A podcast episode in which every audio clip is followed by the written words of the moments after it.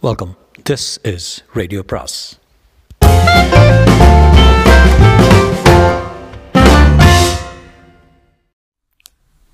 சுஜாதாவின் இதன் பெயரும் கொலை பாகம் ஏழு. பாஸ் வரீங்களா? மற்றொரு மரண தரிசனத்துக்கு என்றான் வசந்த். கணேஷ் லா வரலப்பா எனக்கு கேஸ் கட்டுகள் பார்க்கணும் நீ போய் வா என்று கலந்து கொள்ள இன்பா. வாங்களையும் கணேஷ் என்றான். கணேஷ் உடனே சரி வரேன் என்றான். வசந்தின் முகம் மாறியது.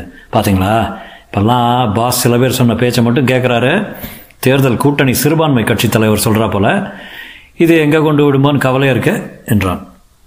வசந்த் டோன்ட் ஹாவ் ஐடியாஸ் என்றான் கணேஷ். இருவரும் இயல்பாக ஜீப்பில் அருகருகே உட்கார்ந்தார் உட்கார்ந்தார்கள். என்ன பின் சீட்டுக்கு தலையாச்சா என்றான் வசந்த். அபிராமபுரத்தில் புதிதாக திறந்த இனிப்பு கடையை ஈக்கள் போல வாடிக்கையாளர்கள் மொய்த்து கொண்டிருந்தார்கள். அருகே இருந்த மற்றொரு மாடி கட்டடத்தில் போலீஸ் வண்டிகள் நின்று கொண்டிருக்க வாசலில் முடிச்சாக ஒரு கும்பல் கணேஷ் வசந்த் இன்பா வருவதை விரிந்த கண்களால் பார்த்தது. முரசு ரிப்போர்ட்டர் மேடம் இன்னொரு கொலையா? ஏதோ கள்ளக்காதல் விவகாரங்கிறாங்களே? நான் இன்னும் பார்க்கவே இல்லைங்க என்றாள் இன்பா. மாடிப்படிகள் இன்பா துடிப்புடன் சென்றபோது கணேஷ் நிதானமாகவே தொடர்ந்தான். சீக்கிரம் வாங்க பாஸ். திரை போட்டுற போகிறாங்க என்றான் வசந்த். அந்த ஹாலில் தலைவிரி கோலமாக ஒரு இளம் பெண் கிடந்தாள். அவள் நெற்றி போட்டு கலைக்கப்பட்டிருந்தது. சின்ன மார்பில் தாலி துவண்டிருந்தது. அவள் அருகில் துண்டால் வாயை பொத்தி கொண்டு பனியனில் அவள் அப்பா போலும் லேசாக அழுது கொண்டிருந்தார். இன்பா அவரிடம் சென்று தாழ்ந்த குரல் விசாரிக்க கணேஷ் சுற்றிலும் பார்த்தான். பெரிய ஃப்ளாட் வெளிச்சமாக இருந்தது. மார்பிள்ஸ் மார்பிளக்ஸ் வேய்த வேய்ந்த சுத்தமான தரையில் காஷ்மீர் கம்பள விரிப்பு எலக்ட்ரானிக் சாதனங்கள் இருந்தன. ஸ்பிளிட் ஏசி இயங்கிக் கொண்டிருந்தது. அங்கே பரவியிருந்த மௌனத்தை தொட்டு விடலாம் போல இருந்தது. மேசை மேல் வாரப்பத்திரிகையின் இதழ் ஒன்று விரிந்திருந்தது. கணேஷ் கீழே கிடந்த உடலை கவனிக்க கழுத்தில் மிக மிக ஆழமாக வெட்டுப்பட்டிருந்ததை பார்த்தான். இன்பா இவங்க புருஷன் இல்லைங்களா? நான் தாங்க என்று அருகில் உட்கார்ந்தவர் சொன்னார். திக்கென்றது. வயசு வித்தியாசம் வெளிப்படையாக தெரிந்தது. சார் என்னாச்சு? எப்பாச்சு? எப்போ ஃபோன் பண்ணீங்க? ஏதாவது பொருள் மிஸ்ஸிங்காக இருக்குதா? அவர் பேசவில்லை. கையில் இருந்த காகிதத்தை காட்டினார். இன்பா அதை படித்துவிட்டு கணேஷிடம் காட்டினாள். இன்பா அதை படித்துவிட்டு உண்மையில் குற்றமில்லை செல்லப்பா. உனக்காக பழி வாங்கி விட்டான். இனி நிம்மதியாக தூங்கு என்று எழுதியிருந்தது. போலீஸ் நிதானமாக அந்த அறையில் தடயங்கள் தேடிக்கொண்டிருந்தனர். அவ்வப்போது ஃப்ளாஷ் பழிச்சிட்டது வாசலில் நாய் குறைத்தது படியேறி வந்து அடர்த்தியான வாலை மெல்ல ஆட்டிக்கொண்டு அங்குமிங்கும் அந்த ஜெர்மன் ஷெப்பர்ட் முகர்ந்து பார்த்தது. சி சார் ஸ்டே என்று அதன் ட்ரெயினர் அதட்ட நின்றது. அந்த பெண் வெட்டுப்பட்ட பின் போனை நோக்கி உயிர் மிச்சம் இருக்கும்போது ஊர்ந்திருக்க வேண்டும். அதன் ரத்தச்சுவடு தெரிந்தது ரத்தம் காய்ந்திருந்தது. பிரேரணா தப்பிச்சிட்டா? இவ தப்பிக்கல பாஸ் கழுத்தறுப்பு மாஸ்டர் செல்லப்பாவின் மற்றொரு தாலி sentiment don't be morbid Vasanth. வசந்தும் கணேஷும் வெளியே வந்தார்கள். கணேஷுக்கு குமட்டியது. மூச்சு வாங்கியது. அடுத்த ஃப்ளாட்டில் நுழையா அழையாமலே நுழைந்து சென்றான். நீங்க போலீஸா? இல்லைப்பா வக்கீலுங்க. நல்லா வேணும் ஆளுக்கு. என கணேஷ் அப்படி சொன்ன பண் பெண்மணியை திரும்பி நிமிர்ந்து பார்த்தான். நடு வயது நரை கலந்து உப்பு மிளகு தலை மயர் குட்டையான பற்கள் நீண்டான் நீண்ட பெண். ஏக அப்படி சொல்றீங்க? கட்டின புருஷனை வச்சுக்கிட்டு மற்ற சகவாசம் நடத்தினா? அவரே ஆள் வச்சு கொண்டிருப்பாங்களா சாச்சா அந்த ஆள் பரம சாது பில்டிங்கில் உள்ள எல்லாரும் கண்டுபிடிச்சாச்சு. இவருக்கு தான் இத்தனை நாளாச்சு பத்திரிகையில் டாக்டர் பதில் வந்தது பார்த்தீங்களா இந்த கேஸ் தான். அவர் போன உடனே இவன் வந்துடுவான் ரெண்டு பேரும் கதவை சாத்திண்டு என்னதான் அப்படி செய்வாங்களோ சத்தமே வராது. நல்ல லொக்காலிட்டி மரியாதை மரியாதைப்பட்ட ஏரியான்னு கொட்டி வாக்கத்தில் வீட்டை வித்துட்டு இங்கே வந்தா. ஆமாம் எங்கே தான் இல்லை இது? பதினாறு குடும்பம் சேர்ந்தாப்புல ஒரு கட்டடத்தில் இருந்தால் ஒரு குடும்பம் மோசமான குடும்பம் இருந்தே ஆகணுங்கிறது நேஷனல் ஆவரேஜ் என்றான் வசந்த். ஏய் சுமார்ரா. அந்த வீட்டில் பேசம் வேலை பத்திரிகை இருந்தது பாரு. அதை எடுத்துக்கிட்டு வா. வசந்த் சென்றபோது இன்பா வயலண்ட் டெத் வசந்த் நிச்சயம் கொலை தான் பர்க்லரி அடையாளம் எதுவுமே இல்லை. நகையெல்லாம் பத்திரமா இருக்குது. அலமாரியில் கேஷ் இருக்குது. வாட்ச்மேன் சொன்னால் வேக்யூம் கிளீனர் சர்வீஸ் பண்ண வந்ததா ஒருத்தன் சொன்னானா? அடையாளம் சொன்னானா? கடுக்கன் குடுமி நீண்ட தலைமுடி செல்லப்பா தான் செல்லப்பா இப்போ ஜூரிஸ்டிக்ஷனே அதிகமாட்டானா பேஷ்? உங்களுக்கு எல்லாமே விளையாட்டா வசந்த்? இல்லவே இல்லை. பாஸ் இந்த பத்திரிகை எடுத்து வர சொன்னார் பார்க்கணுமா? எதுக்கு? தெரியல ஏதோ செய்தி வந்திருக்கான். எடுத்துக்கிட்டு போய் கொண்டு கொடுத்துருங்க. கவலைப்படாதீங்க மேடம். எங்கள் பாஸ்க்கு உங்கள் மேலே காதல் மாதிரி ஒரு ஞங் ஞங்ஞே ஏற்பட்டிருக்கு. அவர் செல்லப்பா கேஸை பழிங்க மாதிரி சால்வ் பண்ணி கொடுத்துருவாரு. அப்பப்போ அவரை ஒரு மாதிரி பேஷண்ட்டாக பார்த்துக்கிட்டே இருங்க. இன்பா கோமக வசந்த் எப்படி உங்களால் இப்படி பேச முடியறது? எனக்கு யாருடைய உதவியும் தேவையில்லை. பத்திரிகை எடுத்து போகாதீங்க. மெட்டீரியல் எவிடன்ஸாக இருக்கலாம். சரி உலகத்திலே இது ஒரு பிரதி தானே? என்று சிரித்தான். தொடர்ந்து உங்களுக்கு மூக்கு மேலே கோபம் வருதுன்னா சொல்கிறதுல உண்மை இருக்குன்னு அர்த்தம் பாருங்கள் முதன் முறையாக எங்கள் பாஸ் ஒரு ஒரு நிமிஷம் இருங்க. எங்கள் பாஸ் ஒரு பெண்ணை வக்கீல் தனமாக பார்க்குறாரு அதுக்கே நீங்கள் பெரிய பாக்கியம் பண்ணியிருக்கணும். பாருங்கள் வசந்த் எனக்கு ஏதாவது அந்த மாதிரின்னா நானே அவர் கூட நேராக பேசிக்கிறேன். உங்கள் மாதிரி ஒரு மிடில் மேன் தரகர் தேவையில்லை. சரி பத்திரிகை எடுத்துகிட்டு போகலாமா கூடாதா? எடுத்துகிட்டு போங்க திரும்பி கொடுத்துருங்க தாராளமா கவர்ச்சி காட்டுவீங்களான்னு கேட்டதுக்கு புதுமுக நடவி சொன்னாப்புல தாராளமா தாராளமா. கணேஷ் அந்த பத்திரிகையை அந்த பெண்ணிடம் காட்டினான். இதில் எங்கம்மா அவங்கள பற்றி செய்தி வந்திருக்கு? டாக்டர் பதிலில் வார வாரம் வருது பாருங்க. வசந்த் படிடுறா வசந்த் என்று தொண்டையை சிறுமிக் கொண்டு டாக்டர் எனக்கு நாற்பத்தெட்டு வயசு என் மனைவிக்கு இருபத்தி ஏழு இத்தனை வயசு வித்தியாசத்தில் கல்யாணம் செய்து கொண்டது முதலில் தப்பாக தெரியவில்லை இப்போது கண் முன்னாலே எனக்கு துரோகம் செய்கிறாள். என்னால் அதட்டி கேட்க முடிவதில்லை. ஒவ்வொரு முறையும் புதுசு புதுசாக ஆனால் நம்பகமாக பொய் சொல்கிறாள் என் அழகான மனைவி. சந்தேகத்தில் உழன்று தினம் சாகிறேன். தற்கொலை செய்ய தைரியமில்லை. விவாகரத்து செய்ய தைரியமில்லை. விவாகரத்து செய்து கொள்ளலாம் என்றால் எங்கள் குடும்பம் மிக மிக மரியாதையுள்ள பரம்பரை குடும்பம். எனக்கு ஏதாவது வழி சொல்லுங்களேன் ஆர்எஸ் பதிலா டாக்டர் எழுதிக்கிறார் வசந்த். படிக்கிறேன் கேளுங்க.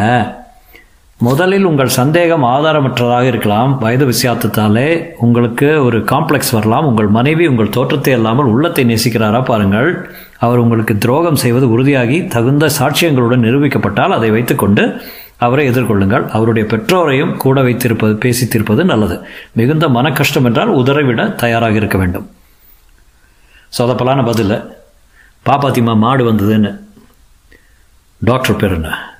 என்றான் கணேஷ். ஜேம்ஸ் வினோதன்னு பேரே நம்பிக்கை இல்லை. ஃபோட்டோவை பார்த்தா லார்ஜ் வைத்தியர் மாதிரி தோணுது. துரித ஸ்தலிதம் துரித ஸ்கலிதம் வெள்ளை விழுதல் டைப்பு இந்த பத்திரிகை ஆஃபீஸில் டாக்டர் அட்ரஸ் கேட்டு வச்சுக்க வசந்த். பால்கனிக்கு கணேஷ் வந்தான். பலர் அண்ணாந்து வேடிக்கை பார்த்து கொண்டிருந்தார்கள். சற்றே தூரத்தில் சென்னை மாநகரம் சற்றும் கவலை இல்லாமல் இயங்கிக் கொண்டிருந்தது. பிளாட்ஃபாரத்தில் மாம்பழங்கள் கொட்டி கிடந்தன. கையேந்தி பவனில் கால்ரா கவலையின்றி பலர் அலுமினிய தட்டுகளில் இட்டிகளை விண்டு உண்டு கொண்டிருந்தார்கள். மாணவர்கள் நின்ற பஸ்ஸை புறப்பட்டு புறப்பட்டு விட்ட மாணவிகள் கவனிக்கிறார்களா என்று சோதித்து சோதித்து தொத்தி ஏறிக்கொண்டார்கள். இன்பா அணுகி கணேஷ் எனக்கு ரொம்ப நேரமாக நீங்கள் புறப்பட்டுங்க என்றால் வசந்த் முதலில் இறங்கி வந்தான். எதிரே ஐஸ்கிரீம் பார்லரில் அந்த சுடிதார் பெண்கள் அணில்கள் போல சப்தமிட்டு கொண்டிருந்தார்கள். வசந்த் அருகே சென்று ஹாய் கேர்ள்ஸ் என்றான். ஹாய் என்று ஒருத்தி மட்டும் செல்ல சொல்ல மை காட் பதினஞ்சு சதுர மீட்டருக்குள்ளே இத்தனை அழகான பெண்களா? சென்னை எங்கே போயிட்டு இருக்கீங்கம்மா நீயே? என்றான். உங்கள் பேர் என்ன மாமா? இது எந்த மாதிரி மாமா? சினிமா மாமாவா நிஜ மாமாவா? ஏய் வசந்த் வாடா சீக்கிரம் என்றான் கணேஷ். கேர்ள்ஸு பயப்படாதீங்க உங்களுக்கெல்லாம் ஒரு வித்தை காட்டுறேன். நாக்கால மூக்க தொடுறதா? இல்லை இல்லை இல்லை தொட்டி தண்ணி கொட்டிக்கிட்டு அதுக்கு மேலே நடப்பேன். ஹடயோகம்.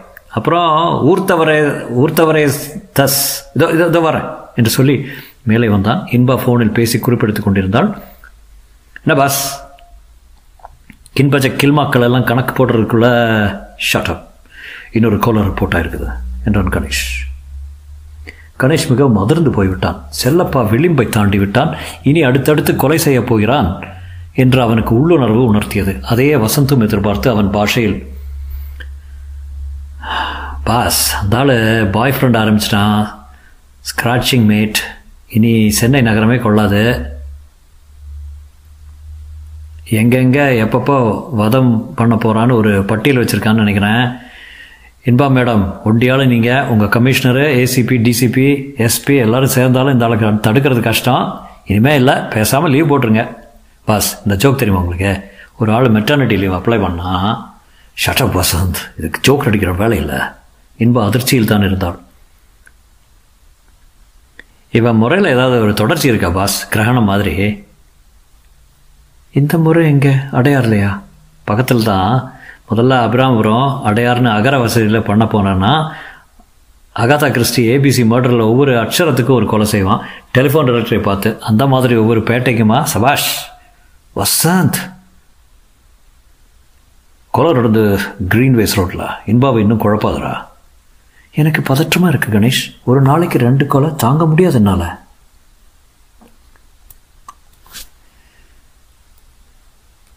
இரண்டோட நின்றுமா? காதலன் தாளிட்டு வந்த காதலிக்கிட்ட சொன்னாப்புல இன்னைக்கு இன்னும் ராத்திரி பூரா மிச்சம் இருக்க? சொல்லாதீங்க வசந்த். ஐயோ. இப்போ அங்கே போகிறீங்க போய்த்தான் ஆகணும். லேபில் ஸ்டாஃபே பத்தாது. ஃபோட்டோ எடுக்க பிரிண்ட் எடுக்க. கணேஷ் உங்களுக்கு ஏதாவது பேட்டர்ன் தெரியுதா? டாக்டர் ஜேம்ஸ் வினோதனை போய் பார்த்தா பேட்டர்ன் தெரியும்னு நினைக்கிறேன். என்றான் கணேஷ்? என்ன பாஸ் புதுசா? கொஞ்சம் திங்க் பண்ண விட்றா. என்பா நீங்கள் நீங்கள் போங்க. கடமையை செய்யுங்க. நாங்கள் இந்த ஜேம்ஸ் வினோதனை பார்த்துட்டு வரோம். அவர்கள் காரில் செல்லும்போது பாஸ் நீங்கள் என்னதான் மனசில் நினச்சிட்டு இருக்கீங்க? இது ஒரு ஹஞ்ச் தான் வசந்த். பிரேரணா கொலை முயற்சிக்கும் இந்த கொலைக்கும் என்ன பொதுவான அம்சம் சொல்லு? அவள் கொலை ஆகலை இவள் கொலை ஆயிட்டா? உணராத வசந்த் சந்தேக கணவர்கள் அதான் பொது. பிரேரணாவுடைய கணவன் சந்தேகம் தாங்க முடியாமல் தூக்கு போட்டுட்டு செத்தான். இந்த பெண்ணுடைய கணவன் தன் சந்தேகத்தை ஆர்எஸ் இனிஷியல் போட்டு டாக்டருக்கு கடிதம் எழுதினான். அவன் பேர் ஆர் சத்யன் பெயர் பலகையில் பார்த்தனே. குட் உனக்கு மூளை கொஞ்சம் இருக்கு. செல்லப்பா அடிக்கடி செல்ஃபோன் பேஜர் இமெயில் மூலம் அனுப்பின செய்தி என்ன? எல்லா தேவடியாலையும் கொல்வேன்னு அதனால்? அதனால் செல்லப்பா நீ சொன்னப்பில் ஒரு லிஸ்ட் வச்சுக்கிட்டு தான் இருக்கணும். அது இப்போ உரிச்சிதமாகும் புரியுது பாஸ் அதில் ஜேம்ஸ் வினோதன் எப்படி உள்ள வர்றாரு? பட்சி சொல்லுது அங்கே தான் தெரியும். பத்திரிகை ஆஃபீஸ்க்கு ஃபோன் பேசி அட்ரஸ் கண்டுபிடிச்சிரு. வசந்த் அந்த பத்திரிகைக்கு ஃபோன் பேசினான். டாக்டர் விஜயரேகா பாலி கிளினிக்கில் இருப்பதாகவும் கன்சல்டிங் நேரம் மாலை ஆறரையிலிருந்து எட்டரை வரையும் என்று தெரிந்தது. நீங்கள் அந்த கேள்வி பதில் படிக்கிறீங்களா சார் யூஸ்ஃபுல்லாக இருக்கா? இருக்கே. இது வரைக்கும் ரெண்டு கொலை நடந்தாச்சு. என்று வசந்த் செல்போனை அணைத்தான். உடனே ஒலித்தது இன்பாவின் கால் வந்தது. கணேஷ் ஸ்பீக்கரில் போட்டான். கணேஷ் இறந்து போனவங்க பேரு மேனகா மாதவ் ராவ் பாஷ் ஏரியாவில் ஒரு ஹெல்த் கிளினிக் நடத்திக்கிட்டு இருக்காங்க. ஹெல்த் கிளப் நிழலான்னு விசாரிங்க மேடம். வேறு ஏதாவது வேறு ஏதாவது கிலோமீட்டர் இருக்குதா பாருங்க மேடம் என்றான் வசந்த். புரியலை என்றால் கரகரத்த ரேடியோ குரலில். நேரில் சொல்கிறோம் உங்கள் இன்வெஸ்டிகேஷனை முடிங்க என்றான் கணேஷ். அவனை கண்டுபிடிச்சிடலாமா மனிஷ்? முதன் முறையாக மேனியாக் கிரிமினல் சீரியல் கில்லர் கூட டீல் பண்ணுறேன் கவலைப்படாதீங்க அவன் அடுத்த விக்டிம் யாருன்னு தெரிஞ்சால் பிடிச்சிடலாம். எதுக்கு ஏரியாவில் பீட் கொஞ்சம் ஜாஸ்தி போடுங்க என்றான் வசந்த். டாக்டர் ஜே வினோதன் என்கிற பெயர் பலகை அந்த விஜயரேகா பாலி கிளினிக்கில் சுவரை அலங்கரித்து இருபது பெயர்களில் ஒன்றாக இருந்தது. ஊதுவத்தி மணக்கும் லிப்டில் ஏறி மூன்றாவது மாடி கண்ணாடி பிரிவினைகளுக்குள் டாக்டர் வினோதன் நிழற்படமாக தெரிந்தார். இவர்கள் போனபோது ஒருவர் கன்சல்டேஷன் முடிக்க காத்திருக்கும் போது முன் அலுவலகத்தில் இருந்த கண்ணாடி போட்ட பெண்ணை கணேஷ் அணுகினான். டாக்டர் பார்க்கணும். Do have an appointment sir என்றால் கம்ப்யூட்டர் திரையில் விரல்களால் வினவிக்கொண்டே பேரு? கணேஷ். நாங்கள் லாயர்ஸ் கன்சல்டேஷனுக்கு வரல. கணேஷை முதன் முதலாக நிமிர்ந்து பார்த்து ஓ you the famous lawyers one minute sir அவள் உள்ளே செல்ல வசந்த் பாஸ் பார்த்துலாமா என்றான். பார்த்துரு வசந்த் சட்டென்று அந்த பெண் உட்கார்ந்து இந்த மேசையில் இருந்த மானிட்டரை திருப்பி கம்ப்யூட்டர் திரையில் இருந்த அப்பாயின்மெண்ட் லிஸ்ட்டை பார்த்தான். ஆர்எஸ் இருக்கா பாரு சீக்கிரம். வசந்த் அதன் விசைப்பலகையை எடுத்து கர்சரை சட் சட் என்று நகர்த்தினான். இருக்கு பாஸ் ஆர் சத்யா. அட் அட்ரஸும் சரியாக இருக்குது. மாதவராவ் மாதவராவ் செவ்வாய்க்கிழமை வந்திருக்காரு. Got it. கணேஷ் அந்த பட்டியலை பார்த்தான். அவன் கண்கள் பிரதி பிரகாசமாயின. இதற்குள் அந்த பெண் வெளிவந்து என்ன பண்ணுறீங்க this is this is not permitted என்றான் வசந்த் எனக்கு கம்ப்யூட்டர் பிரேமா. டிபிஎஸ் ப்ரோக்ராம் மாதிரி இருந்துச்சு ரொம்ப பழசாச்சே. என்ன செய்யறது டாக்டர்கிட்ட சொல்லி பார்த்தாச்சு. நான் சொல்கிறேன் உங்கள் பச்சை கண்ணுக்கு மேட்சிங்காக ஒரு கலர் மானிட்டர் வாங்கினோம். மோனோக்ரோம் எல்லாம் இப்போது வழக்கொழிஞ்சு போச்சு. மியூசியத்தில் தான் வைக்கிறாங்க. லேட்டஸ்ட் மேக் வாங்குங்க. வெரி செக்ஸி பஸ்ஸர் ஒழிக்க உங்களை உள்ளே கூப்பிடுறார். என்றார். உள்ளே சென்றதும் டாக்டர் வினோதன் எழுந்து வந்து கைகொலுக்கினார் முப்பத்தைந்து வயது இருக்கும் மேசை மேல் இருந்த ஸ்டெத்தும் ரப்பர் தலை ஆயுதமும் தான் டாக்டர் என்றும் அடையாளம் காட்டின. மற்றபடி எம்பிஏ எம்பிஏ படித்த ஒரு ஹெச்ஆர்டி மேனேஜர் போல இருந்தார். விரல்களிலும் மூக்கு கண்ணாடி விளிம்பிலும் தங்கம். துளைக்கும் பார்வை மௌனமாக ஏசியை ஓட்டி கொண்டிருக்க ஓடிக்கொண்டிருக்க ஒரே ஒரு சாமி படம் தலையை சாய்த்து கொண்டிருந்த இயேசுநாதர் கரத்திலிருந்து ஒளிவள்ளம் புற புறப்பட்டு கொண்டிருந்தது. எஸ் சார் அவர் செவ்வாய்க்கிழமை வந்திருந்தார். எதுக்காக வந்தாருன்னு சொல்ல முடியுமா? சாரி அது கான்ஃபிடென்ஷியலான விஷயம். என் தொழில் நாணயம். அதை சொல்லக்கூடாது. நீங்கள் போலீஸா? இல்லை போலீஸ் சார்பில் வந்திருக்கோன்னு வச்சுக்கலாம் சாரி ஒரே ஒரு கேள்வி. டாக்டர் உங்ககிட்ட வர்றவங்க எல்லாம் மனைவியை சந்தேகப்படுற கணவர்கள்னு சொல்லலாமா? சாரி இதையும் நான் உங்ககிட்ட சொல்ல வேண்டிய அவசியமே இல்லை. இன் அதர் வேர்ட்ஸ் நீங்கள் ஒத்துழைக்க மாட்டீங்க. கோர்ட்டில் இருந்து ஒரு சப்பி சுப்பீனா வாங்கிட்டு வரணுங்கிறீங்களே பாருங்க கணேஷ் நீங்கள் லாயர். எந்த அளவுக்கு எங்கள் தொழில் நாணயத்தை சட்டம் பாதுகாக்குன்னு உங்களுக்கே தெரியும். கோர்ட் விட்னஸ்னால் வரவழைச்சு கேளுங்க.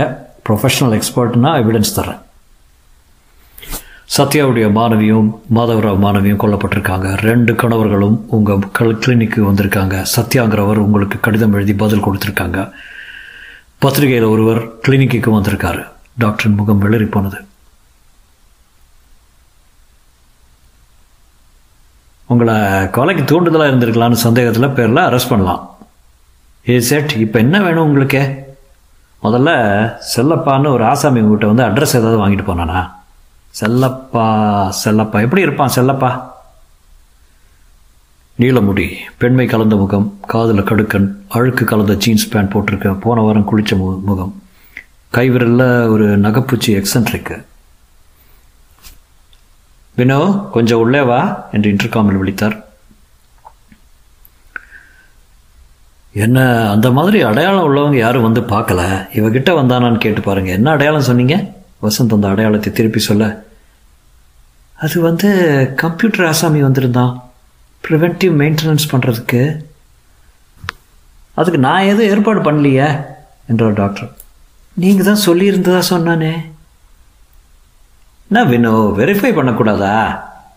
சொன்னேன் டாக்டர் என்றால் பயந்த குரல். உங்களுக்கு ஞாபகம் இல்லை? நாசமாக போச்சு கணேஷ். மேடம் உங்கள் டிஸ்க் ஏதாவது மிஸ்ஸிங்காக பாருங்கள் ஆமாங்க எப்படி தெரியும்? ஒரு டிஸ்க் கரப்டாக இருக்குன்னு எடுத்துகிட்டு போனால் வேற கொடுத்துட்டான். அதில் என்ன டேட்டா இருந்தது? இந்த மாதிரி அப்பாயின்மெண்ட் கேட்டிருந்தவங்க பட்டியல் பேக்கப் பண்ணி வச்சுருக்கேன். அது ஒரு பிரிண்ட் அவுட் வேணுமே. தருவீங்களா? டாக்டர் சம்மதிச்சா தரேன். டாக்டர் எனக்கு ஒன்றுமே புரியல என்றார்.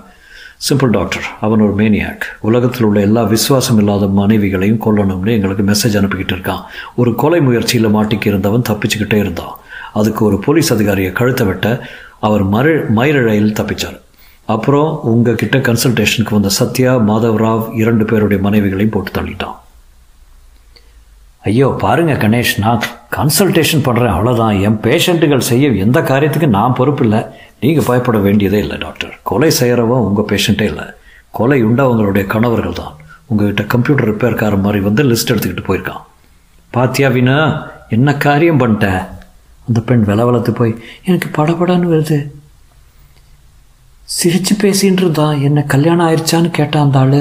இல்லைன்னு ஆனால் கணவரை ஏமாத்தாதே என்றான். நான் லீவில் போகிறேன் என்றாள். அழுதாள்.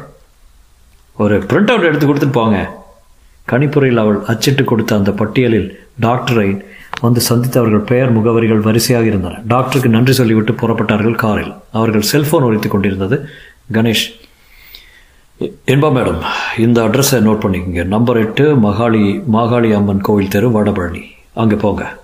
இது எப்படி உங்களுக்கு தெரியும்? ஏன்? அங்கிருந்து தான் பேசுகிறேன் என்றாள். வடபழனியில் சீரியல் லைட்டு போட்டு அந்த அம்மன் பகலிலும் ஒளிர்ந்து கொண்டிருந்த லவுட் ஸ்பீக்கரில் ஓ மாரியா ஓ மாரியா இமெயிலில் லவ் லெட்டர் தாரியா? என்று நூறு டெசிபலில் ஏஆர் ரஹ்மான் கேட்டுக்கொண்டிருக்க சற்றே சரிந்த தெருவில் ஒரு வெல்டிங் பட்டறைக்கும் பாக்யலட்சுமி ரப்பர் ஸ்டாங்க் கடைக்கும் பக்கத்தில் இருந்த மாகாளி அம்மன் தெருவில் அந்த வீட்டுக்கு வசந்தும் கணேஷும் போனபோது இன்பா ஒரு காகித கைக்குட்டையால் மூக்கை அழுத்தி துடைத்து ஹணர் என்று சப்தம் போட்டு கொண்டிருந்தாள். அழுவாதீங்க. போலீஸ் வேலையில் இதெல்லாம் நடக்கும் இல்லையா? ஒரு சுகான்ட்ரில் போட்டுக்கிட்டு படுத்துருங்க. பழைங்க மாதிரி கிளியர் ஆயிருங்க. வசந்த் இந்த இடத்துல ஒரு கொலை நடந்திருக்கு. அதனால் என்ன? சைனஸ் வராமல் போயிருமா பாஸ் இப்போ என் சைனஸ் முக்கியம் இல்லை என்னாச்சு? என்றான் கணேஷ். அதே கழுத்து விட்டு அதே மாதிரி கொரோட்டட் ஆற்றியை குறி வச்சுருக்கான். அதே மாதிரி வாஷிங் மிஷின் ரிப்பேர் செய்கிறதா வந்திருக்கான். வாட்ச்மேன் கூட விசாரிச்சிருக்கான். அடையாளம் செல்லப்பா தானே? ஆமாம் ஒரு ஸ்ட்ரெச்சரல் வெள்ளை துணியால் மூடப்பட்ட உடல் வெளியே வந்து ஆம்புலன்ஸுக்குள் ஏற்றப்பட்டது. வளைக்கரம் மட்டும் வெளியே தெரிந்தது. நகையெல்லாம் எடுத்துருங்கப்பா. காணாமல் போயிடும் என்ன வயசு இருக்கும்? இறந்தவர்களுக்கா? தேர்ட்டிஸ் விபான்னு பேர். புருஷன். வாசரூமில் உட்காந்துருக்கார் பாருங்க இடிஞ்சு போய். இதுவும் கணவ கணவன் மாதிரி சந்தேக கேஸா? விசாரிக்கல விசாரிக்கட்டுமா பேர் என்ன சொன்னீங்க? வினயோ வினாயோ. அது இருக்கட்டும் இந்த அட்ரஸ் உங்களுக்கு எப்படி கிடைச்சது கணேஷ்? வாத்தியாருக்கு ரஜினி மாதிரி ஒரு ஹை பவர் உண்டு. ஏய் புழுகாதரா அந்த டாக்டர் வினோதன் கிட்ட கன்சல்ட் பண்ண வந்தவங்க லிஸ்ட்டை செல்லப்பா திருடியிருக்கான். அது ஒரு பிரிண்ட் அவுட் கிடச்சிது. அதில் சத்யா மாதவராவ் அப்புறம் அடுத்த விலாசம் இதுதான். அந்த வரிசையில் போகிறான்னா அடுத்தது இந்த மாகாளி அம்மன் விலாசமாக இருக்குன்னு கேஸ் பண்ணேன். இன்ப பட்டியலை பிரமிப்புடன் பார்த்தேன் இப்படி நடக்குமா கணேஷ்? நடந்திருக்க. நீங்கள் எதுக்கும் முன்ஜாக்கிரதையாக பட்டியல் உள்ளவங்க அத்தனை பேரையும் நான் அதை விடுங்க நான் போய் கூப்பிட்டு வைக்கிறேன். பக்கத்தில் இருக்கிற போலீஸ் ஸ்டேஷனுக்கு சொல்லி எச்சரிக்கையாக இருக்க சொல்லுங்கள் மிகப்பெரிய மனித வலை வீச போகிறீங்க உங்கள் பேர் நேஷ்னல் டிவி என் பிபிசி ரேஞ்சுக்கு போக போகிறது வாழ்த்துக்கள் என்று வசந்த் அவளை நோக்கி கை நீட்டினான். இனிமே அவன் இந்த வரிசையில் தான் கொல்வான்னு நிச்சயம் இல்லை அவனை பிடிச்சே ஆகணும். ஆமாம் அவன் உள்ளுக்குள்ளே ஏதோ ஒரு சங்கிலி அறந்து போச்சு. இனிமேல் அவன் காரணம் இல்லாமல் எதிரே வர்ற பொம்பளைங்களை எல்லாம் கொல்ல துவங்கலாம். ஐயோ சொல்லாதீங்க. பயப்படாதீங்க. எக்ஸ்கியூஸ் மீ மேடம் நீங்கள் உங்கள் கணவருக்கு துரோகம் பண்ணுறீங்களான்னு விசாரிச்சுட்டு பதில் வந்திருப்போம் தான் கொல்ல போகிறானா நான் இன்பா அந்த பட்டியலை எடுத்துக்கொண்டு வேகமாக ஜீப்பில் இருந்த ரேடியோவுக்கு சென்றால் control room alpha you read me மூக்கு சிவந்தவளை கவனித்துக் கொண்டிருந்த கணேஷ் சளைக்க மாட்டேங்கிற பாரு. இந்த தடவை மாட்டிடுவான் பாஸ். துருக்கு நாட்டு பூகம்பத்தில் இறந்தவங்க பாடிங்களை எண்ணினவங்க சொன்னாப்புல this is too much Ganesh அவனை முறைத்து பார்த்து எந்த இடத்துல எந்த உபமானம்டா? நீ உருப்படவே மாட்ட. ஒன்று பண்ணலாமா? இன்பாவுக்கு துணையாக போகலாமா என்ன பாஸ்? அத்தனை அக்கறை? கன்சர்னு ஈடுபாடு பாரபட்சம் அபாயத்தில் இருக்காடா அதனால. அது மட்டும்தானா? இல்லை ஏதாவது மனசுக்குள்ள ஹார்மோனியமா? ஏய் போடா. இருவரும் அந்த கணவரை அணுகினார்கள். அறையில் உட்கார்ந்து புகைப்பிடித்து கொண்டிருந்தான்.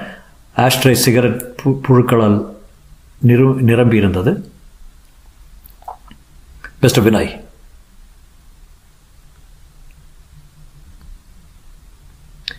Vinayagam Selva Vinayagam please to meet you நீங்கள் யாரு? லாயர்ஸ் அதுக்குள்ளவா? புரியல. முதல்ல போலீஸ் தானே வரும்? எங்களுக்கு தெரிய வேண்டியதெல்லாம் நீங்கள் ஜேம்ஸ் வினோதன் ஒரு டாக்டர் கன்சல்ட் பண்ணிக்கலாம். ஓ மை காட் எப்படி தெரியும் உங்களுக்கு? பயப்படாதீங்க. கன்சல்ட் பண்ணிங்களா? ஆமாம் இப்போ உங்களுக்கு விபாவை பற்றியும் தெரியுமா? விபாங்கிறது இறந்து போனாலே ராட்சசி. டாக்டர் டாக்டர் உங்களுக்கு என்ன அட்வைஸ் கொடுத்தாரு? விபாவையும் அழைச்சிட்டு வர சொன்னார். டாக்டரை கொண்டு இருப்பாருங்கிறீங்களா சேச்சா இல்லை சார். செல்லப்பான்னு ஒரு மேனியை கிறுக்கு பிடிச்சவன் டாக்டர்கிட்ட இருந்து லிஸ்ட் எடுத்து போய் கொண்டுட்ருக்கான். யாரோ காதில் கடுக்கன் போட்டு ஒருத்தன் ரிப்பேர் பண்ண வந்தானே வாட்ச்மேன் சொன்னானே அவனா? சார் ஷாத் எம்மேல் பழி வராதில்ல இதை பாருங்க இந்த அலமாரியிலிருந்து ஒரு கடிதக்கட்டை எடுத்து கொடுத்தார். வசந்த் அவைகளை மேலோட்டமாக பார்த்தான். என்னடா? இனிய விபா குட்டி செல்லக்குட்டி செல்லக்கண்ணு லவ் லெட்டர்ஸ். நீங்கள் எழுதுனீங்களா? நானா? என் ஜென்மத்தில் இந்த மாதிரி கண்ணா பின்னான்னு கடுதாசி எழுத மாட்டேன் சார். என் மனைவிக்கு வந்தது. அதை என்னண்ட என்ன தெரிய தைரியமாக காட்டுறா சார்? எப்படி இருக்கும் எனக்கு? கல்யாணம் ஆனப்புறம் கழி கிழிச்சு போட்டிருக்கணுமா இல்லையா? எனக்கு இவ்வளோ என் மனைவியா என் சந்ததியா வளர்க்க என் என் புத்திரர்கள் பெற்றுக் கொடுக்க எப்படி இதை ஏற்றுக்க முடியும்? அதுக்கு தான் டாக்டர்கிட்ட போனீங்களா? ஆமாங்க. அவர் அதில் ஸ்பெஷலிஸ்ட்டு எல்லா மேட்டரையும் தீர்த்து வைக்கிறாரு. கேள்வி பதில் தெளிவாக எழுதுறாருன்னு சொன்னார். இப்படி விபரீதமாகும்னு நினைக்கல. அவளை சாகடிக்க விரும்பல சார். ஜாதகத்தில் பொருத்தம் பார்க்காம கல்யாணம் பண்ணிட்டேன். தப்பு சார். ஆதாரமாக நட்சத்திர பொருத்தம் கூட இல்லை. சிவப்பு தோலை பார்த்து மயங்கிட்டேன். டாக்டருக்கு போகிறதுக்கு பதிலாக பேசாமல் உங்கள் மாதிரி வக்கீலாண்ட வந்திருக்கணும். நீங்கள் டைவர்ஸ் பார்க்குறீங்களா இப்போது அது உங்களுக்கு தேவைப்படாது. சீப்பாக முடிஞ்சு போச்சேன் வெளியே இன்பா இன்னும் புறப்படலை. தொலைக்காட்சி பத்திரிகைக்காரர்கள் அவளை சூழ்ந்திருந்தார்கள். மாநில தேசிய தனியார் தொலைக்காட்சிகளின் அத்தனை மைக்குகளும் அவள் முகத்தின் முன் நீட்டப்பட்டிருந்தன. அவ்வப்போது ஃப்ளாஷ்கள் பழிச்சிட்டன ஒரு டைட் க்ளோஸ்அப் எடுத்துரு Ramesh. She is a great looker madam இது அஞ்சாவது கொலைங்கிறாங்க. இல்லைங்க மூணு கொலை ஒரு கொலை முயற்சி. எல்லாம் ஒரே ஆள் தான் பண்ணியிருக்கணும்னு சொல்கிறீங்களா அப்படித்தான் தோணுது. முதல்லது இன்னும் கன்ஃபார்ம் ஆகலைங்க. அவன் போலீஸ்க்கு முன் அறிவிப்பு கொடுத்ததுனால இந்த இடத்துல வந்து கொலை செய்வேன் இமெயில் மெசேஜ் கொடுத்துட்டு தான் செய்கிறானமே இல்லைங்க. அடுத்த கொலை யாருங்க? சொன்னால் லைவாக கவர் பண்ணலான்னு பார்க்குறோம் டிவி உலகத்தில் ஒரு புதுமை செய்யலாம்னு. பாஸ்டட் என்று கணேஷ் கோபப்பட்டு அங்கே செல்ல முறப்பட்ட போது வசந்த் தடுத்தான். பாஸ் அப்படித்தான் கேட்பாங்க. அவங்க டிஎன்ஏ அது. எதுவும் புரிந்தமில்லை இல்லை இப்போ நீங்கள் கிட்ட போனால் உங்களையும் இன்பாவையும் வச்சு கிசு பண்ணிடுவாங்க. சென்னை மக்களுக்கு ஏதாவது சொல்ல விரும்புகிறீங்களா மேடம் ஆமாங்க என்கிட்ட அவனை ஐடிகேட்டில் வரைஞ்ச படம் இருக்குது அவன் அடையாளங்கள் இருக்குது. ஒல்லியாக நிறைய தலைமையர் வச்சுட்டு காது கடுக்கன் கொஞ்சம் மென்மையான தோற்றம். பெரும்பாலும் கருப்பு கருணியில் ட்ரெஸ் போடுறான். ஜீன்ஸ் பேண்ட்டு குழா repair computer repair washing machine ரிப்பேர்னு யாராவது வந்தால் அனுமதிக்காதீங்க. உடனே அருகாமை போலீஸ் நிலையத்துக்கு ஃபோன் போட்டுருங்க. பெண்கள் தனியாக இருக்க குறிப்பாக கல்யாணமான பெண்கள் தற்காப்பாக ஏதாவது ஆயுதம் வச்சுக்கிறது கூட நல்லது. அந்த ஆளை நீங்கள் பார்த்துருக்கீங்களா மேடம் என்னை தாக்கியிருக்கான். அப்புறம் யாராவது சாக்லேட் பிஸ்கெட் போல பண்டங்கள் கொடுத்தா வாங்கிக்காதீங்க. வாங்கினாலும் சாப்பிடாதீங்க. மயக்க மருந்தா இருக்கலாம். அடுத்தது யாரை கொல்ல போறான்னு போலீஸ்க்கு தெரிய வருதுங்களா? உங்க உங்க மெத்தனாலத்தையும் தாமத மெத்தனத்தாளத்தையும் தாமதத்தாளத்தையும் தானே? இல்லைங்க இந்த கேள்விக்கு நான் பதில் சொல்ல விரும்பலைங்க.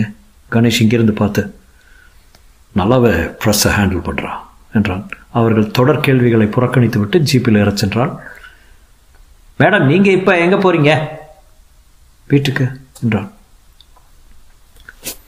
அடுத்த கொலைக்கு அழைப்பு வருமா பாஸு எனக்கு என்னமோ வராதுன்னு தோணுது வசந்த். எப்படி சொல்கிறீங்க அவனும் டிவி பார்ப்பான்ல. கொஞ்ச நாளைக்கு ஹீ வில் லை எனக்கு என்னவோ இவன் டிவி பார்த்து ரத்து பண்ணுறையே ஒத்தி போடுற ஆசாமியே தெரியல. கிறுக்கு தலைக்கிறுக்கு பைத்தியம் பிடிச்சிருக்கோம் என்றான் வசந்த். அப்போது வசந்தின் செல்ஃபோன் உடைத்தது. நம்ம ஆளாக தான் இருக்கணும்.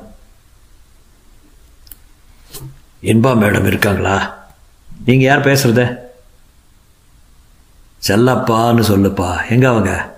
சொல்கிற சோமேரி. உன்னை கொள்றதுக்கு முன்னாடி ரெண்டு காயும் கசக்கிறதுக்கு கட்டை தயார் பண்ணுறதுக்கு வசந்த் பேசுகிறேன் நான். எப்போ வேணா வா வசந்தகுமாரா. மகா சன்னிதானம். எங்கேருந்து பேசுகிறீங்க இன்பா மேடம் வீட்டில் இருந்து அவங்கள வீட்டுக்கு வர சொல்லுங்கள் அவங்க வீட்டுக்கு தான் வந்துட்டு இருக்காங்க வெரி குட் ஸ்ப்ளெண்டிட் எனது கணேஷ் முகம் விளறி போனது. ஐயோ கவிதா என்று அலறினான். அந்த பொண்ணு தனியா இருக்குதா? தொடரும்.